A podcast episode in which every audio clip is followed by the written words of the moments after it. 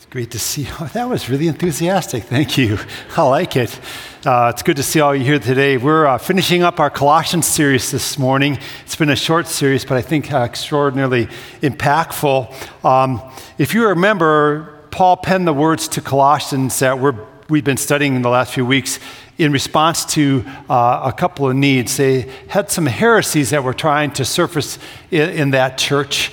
Um, First of all, there was some Judaism making its way into the Christian faith, and what these folks were trying to do was say, uh, Jesus isn't enough. You got to have some things added to Jesus, some rituals like circumcision or, or um, or whatever, and if you don't do these rites, that this isn't adequate. And they were uh, teaching that in order to please God, you had to appease God. You had to do some things, religiously speaking, to make yourself okay with God. So that was one heresy that was kind of trying to infiltrate the church. The second one was uh, more insidious, really. It was uh, promoted by this group called the Gnostics. The Gnostics. And they were into this mystery religion. They weren't even remotely Christian. And they were basically saying uh, to the Colossians that, you know, you got to go through these secret rites and these initiations and all this stuff to be okay with God, and they were just plain wrong. And they were really basically teaching that in order to be okay spiritually, you had to achieve some things, you had to do some works. And I want to tell you something today, uh, Grace Point. When it comes to stuff that infiltrates the Christian faith, you still got to watch out for appeasing and achieving, don't we? That we don't think we're okay with God because we go through some rituals and rites. It's all about faith in Jesus Christ. And we surely can't work our way uh, into heaven. We can't be okay with God by doing some things, and that was achieving. Uh, but instead of taking these heresies apart bit by bit, what the Apostle Paul does in the book of Colossians is he says, I want to just talk about Jesus. I want to show you the real thing. And when you live the real life in Christ, then you're naturally going to stand against these heresies that may come your direction. So he begins the book of Colossians talking about the supremacy of Christ. In all things, in all ways, in every area of our life, Jesus needs to reign supreme. Then he quickly goes into some very practical uh, teaching, and he, he talks about not being derailed in your faith by discouragement or, or um, such, such kinds of things, but staying rooted and, and grounded in, the faith. And then he goes on to say, you got to aim your life at, at heaven. You, you have to have your hearts and your minds set towards the things of heaven. That means practically that you'll, you'll quit doing some things. You, will stop doing those things contrary uh, to the ways of Christ. You'll put them off. You won't slander. You won't have malice. You won't be an angry person, and so on. And, and in addition to that, you're to become something. You're to put on some things. You're to put on humility. You're to put on love. You're to put on kindness. And we talked about all that stuff. Now, the, the Apostle Paul gets to the end of this short epistle and he gets into talking very practically on realignment. If you're in Christ, if the Holy Spirit dwells within you, then your life's going to be realigned in how you do family relationships, how you do your work, how you do relationships in general, how you submit to authorities, and how you actually are one in authority and do that right. You're going to have just this totally realigned life.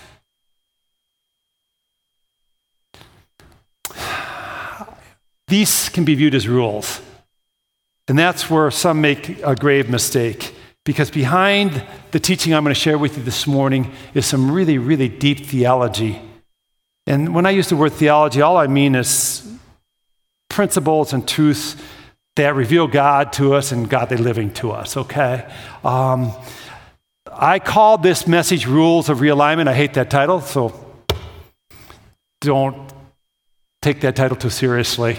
It's really about a realigned life under the control of the person of the Holy Spirit. Um, our day to day life is to be drastically reoriented in Jesus Christ because Jesus just changes everything.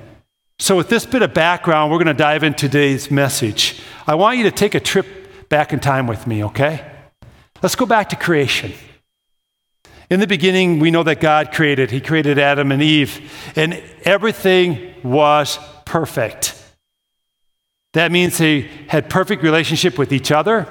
They had perfect relationship with God. In fact, we're told that in the cool of the day, God came and had conversation with them. That means they lived in a perfect environment. They were in perfect harmony with nature. Uh, they didn't need air conditioning. They didn't need heaters in the middle of wintertime because it was a perfect climate. They were naked. They felt no shame. They had a great self concept about each other. And they were, they, everything was perfect. Amen. You get what I'm saying? It was perfect. And then along comes sin. They thought they were missing something. At least they were deceived into thinking they were missing something. And they disobeyed God, and sin entered into creation. And all of a sudden, everything that was once perfect, everything I just listed was broken. It was just broken. And everything that was very good was now very, very broken. And relationship got broken between God and His creation and between the creation itself. In fact, um, if you go back to Genesis chapter 3 and read verse 16, the second half of that verse, uh, God says this to the woman Your desire will now be for your husband, and he will rule over you. A casual reading of this scripture doesn't do it justice. You've got to dive into it a little bit. What it's saying is in the sinful condition here, the woman's desire will be for her husband. That word desire is a nasty word in the original Hebrew of the Old Testament. It means you're going to naturally, because of your sinful condition now, try to manipulate and control your husband. That's what that word desire means, okay? But he's going to treat you with harshness. He, in his sinful, broken condition, is going to treat you as a piece of property. He's not going to love you like he's supposed to love you all the perfection of God was broken. And then, if you read on into Genesis chapter 4, we're told that sin trickled down to the kids. Cain and Abel brought a sacrifice to God. God accepted Abel's sacrifice, and he didn't accept Cain's sacrifice. Cain became very jealous because of this. And his jealousy led him to do something that's almost inconceivable to think of. He actually killed his brother Abel because of his jealousy over Abel and Abel's better sacrifice to God. And we see right away the sibling rivalry brought to this extraordinarily extreme thing.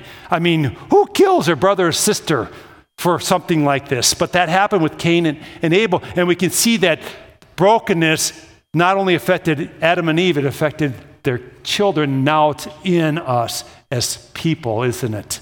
And it wants to dominate us. And so when you read the Bible, it's almost like mind bending. You get there and you read chapter one and two, and everything's perfect, and you got this beautiful creation, and everything's going along well. And then sin enters into the creation, and bam, it's all broken. And in a chapter and a half, basically, Cain's killing Abel. And you're going, whoa, how quickly everything fell apart. The story of sin and its consequences, in short form, is this it just messed up everything. It messed up vertical relationship with God. It messed up horizontal relationship between people. Our Colossians reading that we're going to get to this morning is a listing of what should take place in the regenerated, born again, Holy Spirit filled follower of Jesus Christ. This is what a realigned life should look like once again. It's telling you, formerly you were dominated by this sin and uh, kind of thing in your life, but when you're born again in Jesus and filled with His Holy Spirit, then your life should look like this. It's kind of like a response to Genesis 3 and 4. Colossians 3 and 4 are kind of like a response to Genesis 3 and 4. These list how the person filled with the power of the Holy Spirit should do family life, should submit to authority, should do relationship with one another, should work, and should be one who's over those who are working. And I want to say this even before I read it.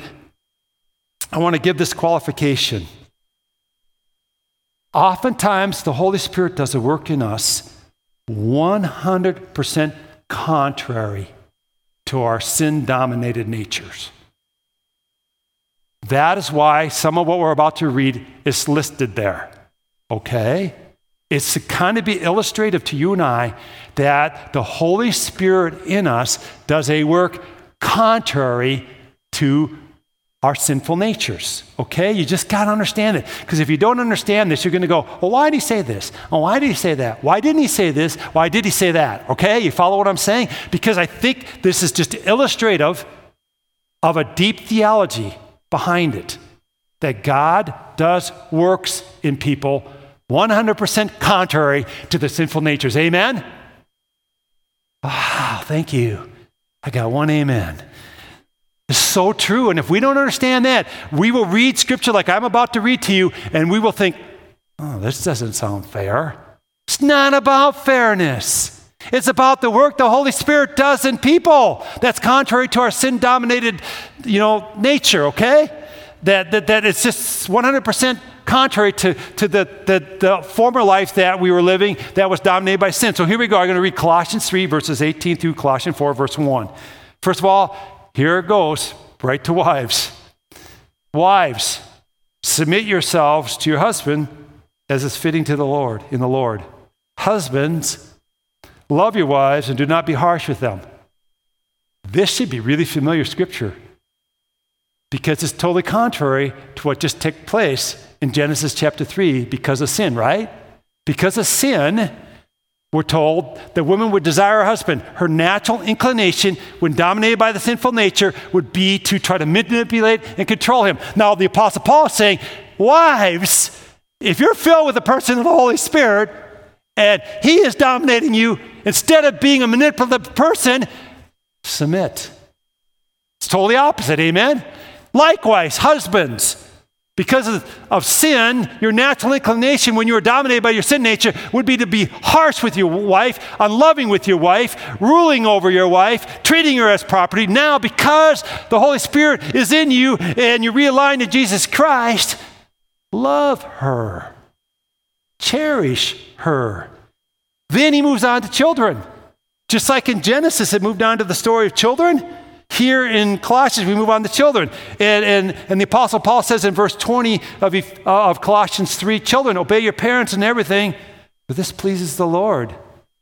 Wow, how different is that from Genesis 4, where Cain and Abel were killing each other? Well, Cain killed Abel out of jealousy. And, and what the Apostle Paul says now, listen, children, because you're filled with the Holy Spirit, instead of disobedience and resentment and jealousy and sibling rivalry and, and all that dominating you, be dominated by the things of God. Be obedient to God and be obedient to your parents. This will bring God glory and honor, and it'll bring your parents honor. Then it goes on in Colossians 3 to talk to fathers again. Uh, verse 21 Fathers, do not embitter your children, or they will become discouraged. See, in the sin dominated way that you used to live, you might want your kids to be there and do some things for you and accomplish some things. No, no. Treat them like they matter. Look out for their well being. Encourage them, and don't be embittering uh, uh, uh, to them. And then we move into this whole area of work and authority and submission in that regard. Verse 22 says, Slaves, obey your earthly masters in everything and do it, not only when their eye is on you and to curry their favor, but with sincerity of heart and reverence for the Lord. Now, this is not endorsing slavery as being okay, but it's telling such a one if you find yourself in this predicament of adversity, it is not an excuse to not do right. Did you hear what I just said? Even if you work for an ungodly authority, it's someone that does not have your welfare in mind, that does not excuse you as a spirit filled follower of Jesus Christ from doing what you ought to do. Do right in spite of that. Amen? And then it goes on and it, it says this it kind of gets to the big principle. Whatever you do, work at it with all your heart as working for the Lord, not for human masters since you know that you will receive an inheritance from the Lord as a reward. It is the Lord Christ you are serving. Anyone who does wrong will be repaid for the wrongs, and there is no favoritism. So the big principle here is this you're doing life for Jesus Christ, do it well for Christ. And then it gets to the authority, to the masters. Masters, provide your slaves with what is right and fair, because you know that you also have a master in heaven. So no matter what your position in life, whether you're over a bunch or under a bunch, don't get too caught up with yourself because you are all ultimately under Jesus Christ, the Apostle Paul says here. So, our big thought here this is the theology behind these realignment, you know, scenarios is this Jesus, through the indwelling Holy Spirit, does a work of transformation in you that is contrary to your sin nature. That's the big theology behind the examples I just shared with you. Jesus, through the indwelling Holy Spirit, does a work of transformation in you that is contrary to your sin nature. This, in short, is the theology behind these thoughts and these principles and, uh, and examples laid out about godly living. If you don't get the theology behind these realignment examples, you might resent it being said for you to do some things. For instance, the wife might think, Why do I have to submit? Shouldn't he submit also? Yeah, yes, he should. In fact, if you go elsewhere in the Bible, if you go over to Ephesians chapter 4 and 5, it talks about this same kind of, uh, of transformation taking place in wives and husband in the marriage relationship. But before Paul gets into the teaching on the on wives submitting in, in Ephesians 5, he says in Ephesians 4, verse 21, submit to one another out of reverence for Christ. So, yeah, there's supposed to be mutual submission. Yeah. Mm-hmm. But what's being talked about here in Colossians 3 is this Formerly, you were dominated by the sinful nature. Now, being filled with the Holy Spirit, your life should be realigned in Jesus Christ. So, therefore, wives, where you formerly would desire to try to manipulate and control your husband, now what you're supposed to do is submit to them and love on them. Amen? So, it's talking to that. You've got to understand the theology. Because a husband may be likewise tempted to say, Why do I have to love her?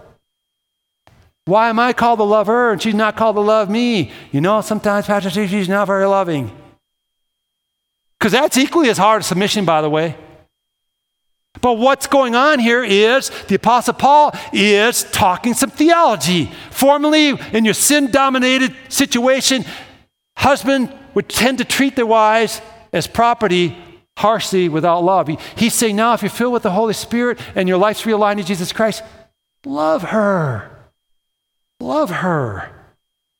And he goes on and talks in the same regard to children and to other situations. In fact, I've put these verses into chart form for us because they're so illustrative of how Jesus transforms us from the dominance of the sin nature to the dominance of the person, the Holy Spirit living in us. I just want to walk through this with you real quick because if you get all this, you'll get the scripture really well. So I'm going to give you the example. I'm going to give you the sin controlled situation, and then I'm going to give you the realigned situation in Jesus Christ when such a one is filled with the person of the Holy Spirit. So it begins with wives, right? Under their sin controlled state, they're going to desire their husband, we're told. That's what Genesis 3 says. In other words, they're going to naturally try to manipulate and control. But if such a one is filled with the person of the Holy Spirit, realigned to Jesus Christ, then the word that's going to describe them is submission or submit. Because the Spirit does a work that's contrary to our sin dominated natures. Go to the example husbands. When such a one is controlled by his sinful nature, he's going to be harsh with his wife, meaning unloving, treating her like property. If you don't think this is the case, look at two thirds of the world. That's what's done right now. Women are treated as property, they have no rights at all. Right? Come on now, you can see this all over the world, right? But if you're filled with the person of the Holy Spirit and your life's been realigned in Jesus Christ, then you should love your wife. Sacrifice for her, cherish her, care about her, water her with the word, be concerned about her well being, okay? Children is the next example. When children are under the influence of the sin nature, they're going to be disobedient. But if such a one is filled with the Holy Spirit, having their life realigned in Jesus Christ, the word that's going to describe them is obedient. They're going to be obedient. They're going to bring honor and, and glory to God, and, and they're going to bring definitely satisfaction and honor to their parents. Then the next example is fathers. If such a one is dominated by the sin nature, the sin controls such a person, they're going to be exasperating.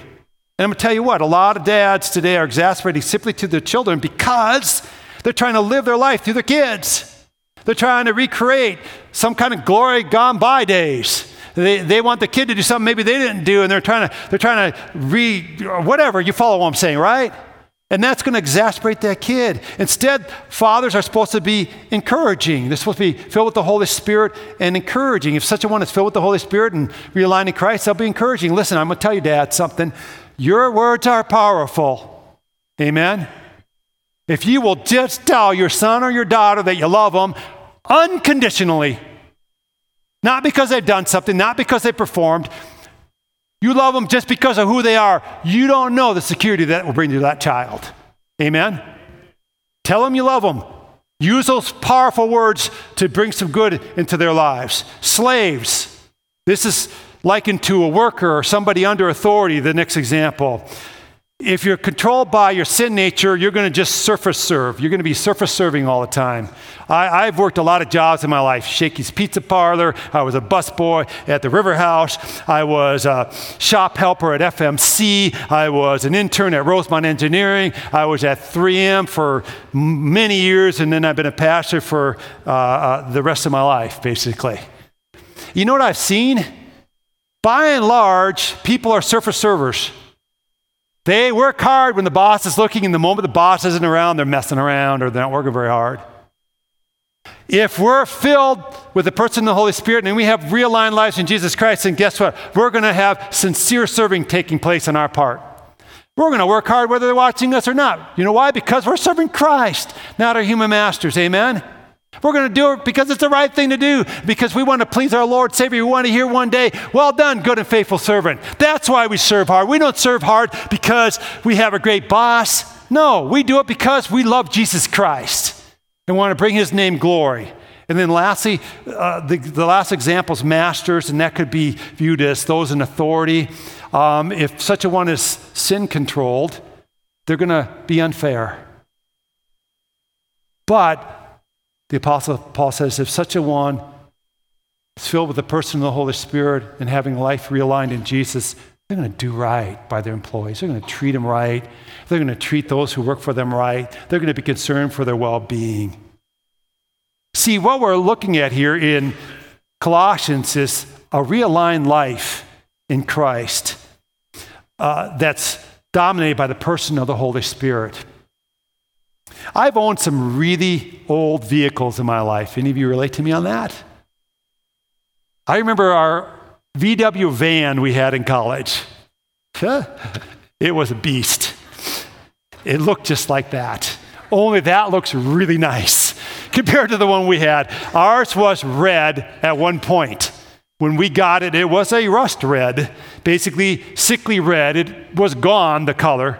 Um, the engine went out immediately, and I had a VW bug, so I pulled the engine out of that and bolted it into the van.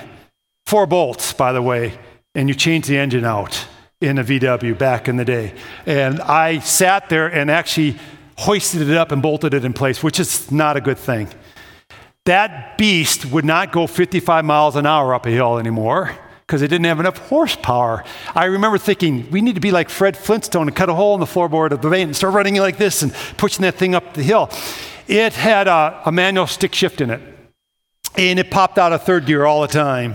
So when you had it in third gear, which was most of the time when you're trying to go fast because it couldn't go in fourth gear and have enough power, you had to hold the stick shift or it'd pop out. And I remember driving a lot of times and I have to take a corner and I couldn't take a corner and hold the shifter. So I'd say, Vicki, grab the shifter and hold it for me. I'm in a corner. So it was kind of like driving in partnership, you know what I mean? You, you participated in driving this, this van. At one point, the starter went out in the motor. That's when you turn the key, that's the little thing that turns the engine over and starts it up. We no longer had one of those. Well, we were in college. I didn't have any money. I didn't marry into money. So here's what we did. She was behind the van, I was alongside the van with the door open, and we would push it. And as soon as it got going fast enough, I would jump in the seat, pop the clutch in, push it into first gear, pop it out again, and she'd start up, and I'd yell, Quick, get in the van, let's go. She and, her, and I were the starter for that thing for a long time. But the thing I remember most about that old van was this terrible misalignment. It would, you let go of the steering wheel and it go right into the ditch. any hazardous object. It seemed like it had a magnetic control. Let's go to that. And so you would drive it and you could not let go of the steering wheel for a moment. You couldn't relax because if you did, you would be in the ditch. And I remember driving that thing a few times on a longer trip, which I think now was crazy. You'd get done with the trip, and I'd get out of the car and I'd go, oh, ah. I just want to scream. I'm so tense right now because you couldn't let up for a moment or you'd crash in that crazy beast. Listen, when you don't have Jesus at the helm of your life, when you're not filled with the person of the Holy Spirit and your life isn't realigned like we just read about here in Colossians, you're badly misaligned. And you're living life through sheer strength oftentimes, sheer effort. It's exhausting. If you feel like if you let up for a moment, you're just going to disintegrate, that's a terrible way to do life, isn't it? See, that's life when it's dominated by the sin nature. It's an accident waiting to happen, it's a crash waiting to be experienced. And the Apostle Paul says, when you're filled with the Holy Spirit, when you're filled with the person of the Holy Spirit, then listen, you have a realignment that takes place, and no longer should you have the tendency to go to this ditch or go into that pole or telephone pole or swamp or whatever. You, you have the compass of Christ guiding you. Wives, submit instead of manipulate. Husbands, love instead of be harsh. Children, obey instead of be disobedient. Slaves, serve even in spite of the adversity that you find yourself in. Masters, treat your people right because you're realigned in Jesus Christ. I often get this question posed to me What's God's specific plans for my life? People are seeming like they're always wanting to figure that out, especially younger folk in college and whatnot. I think the more important issue is to be realigned in your life so that you're steering, so that your life is being steered correctly by the person of the Holy Spirit to the destination that God has in mind for you, which is holy living. It's more important to be concerned about holy living, living that pleases God, than having a specific plan fulfilled in your life. See, if we get on the right path, we'll get to the right destination, and God will work out the specifics along the way. Amen? So oftentimes we want the specific plan, but really what God has said is listen, be filled with the person of the Holy Spirit and let Him transform your life and live your life right, and everything else will tend to work itself out. So, what we're going to do for a few moments is talk about right alignment. And we're going to do a little bit of an examination. I want you to take each one of these things that I identify uh, to heart and ask yourself Am I doing this under the control of the person of the Holy Spirit? Or, if I'm honest, is sin dominating me? Is my sin nature dominating me in this area of my life? So, here we go. How are you doing when it comes to marriage if you're married? Are the words I read to you this morning from Colossians describing you husbands and wives? Are you truly concerned about your mate's well being? Are you looking at marriage as a character builder, as an opportunity to pour your life into the life of another person? Or you're looking at marriage as something meant there uh, to satisfy you and to fulfill your needs? Because if you're looking at it the latter way, then sin's still dominating you. And you need the person of the Holy Spirit to begin to dominate you. Because marriage is about character and about pouring out into another human being unselfishly. Amen? How about parenting? Same thing could be said there. If you have children, are you pouring into them the things of Christ? Are you talking with them early in the morning or late in the evening about the things of Jesus? Are you praying for their souls? Are they routinely being prayed for by you? Because if you're not praying for them, who is? Are, are you loving them unconditionally? And whatever you're doing, don't live your dreams to them. Let them live their own lives. Amen? How about submission to authorities? Paul gives us the most extreme example of submission here possible to an adverse situation in authority, a slave working for a master. There's nothing right about slavery. If you go over to Galatians 3, we're told in um, Galatians 3, verse, uh, I think it is 28, there's neither Jew nor Gentile, slave or free, male or female, we're all one in Christ. So, what I think the point Paul's making here is we have a tendency to justify ungodly behavior if we are in an adverse circumstance or under ungodly authority. We have a tendency to say that justifies then me doing something wrong. No, it does not. That's the point Paul's making here. You do right in spite of those over you. How about school or work when it comes to those situations? Are you doing that schoolwork or your job and career as unto the Lord, working to Him with all your heart? Is He your guiding principle, Jesus Christ? Is everything else being slaved and subservient to the greater truths of Christ in your life, whether you be in school or at work? What's dominating what? Christ needs to dominate. How about church? How about church? Since we're all sitting here together doing a church service, the approach to church that so many take is consumeristic serve me, I need some things. If you don't meet my needs, I'll just go down to the other church.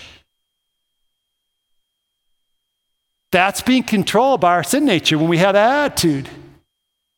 If we're controlled by the person of the Holy Spirit, filled with the person of the Holy Spirit, He's going to say, I've given you some gifts and some talents. Serve with that. Use that. Be a, an encourager. Um, be a server. Be one who cares about the body of Christ. Bring unity, not, not you know, disunity. Um, the words that should describe us are contributing and serving and, and, and encouraging. Uh, that should be the description of the people of God. How about neighbors?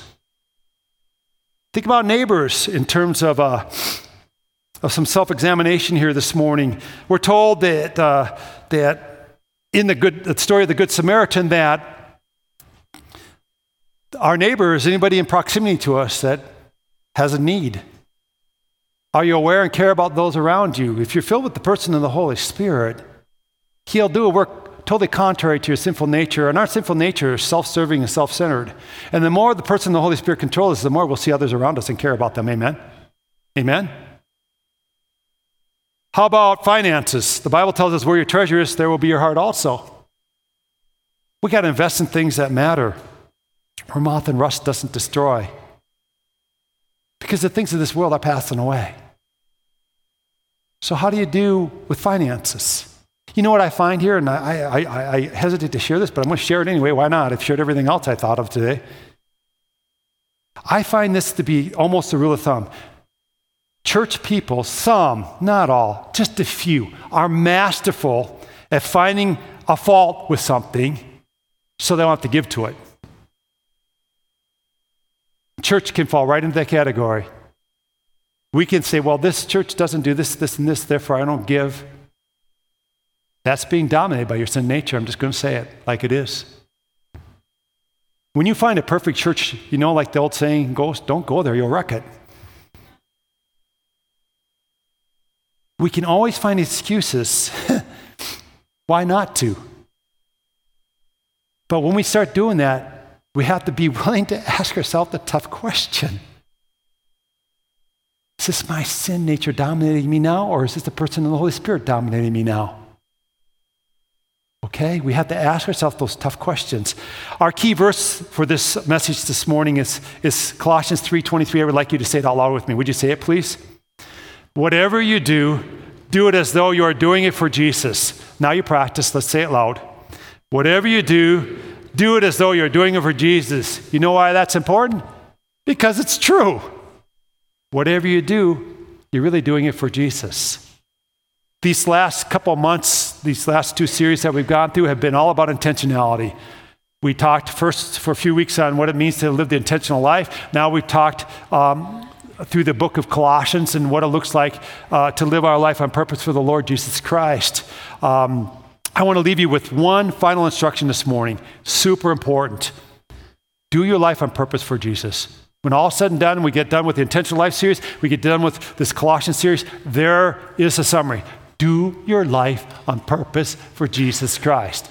Do your life on purpose for Jesus Christ. Don't just live life, do it on purpose for Jesus Christ.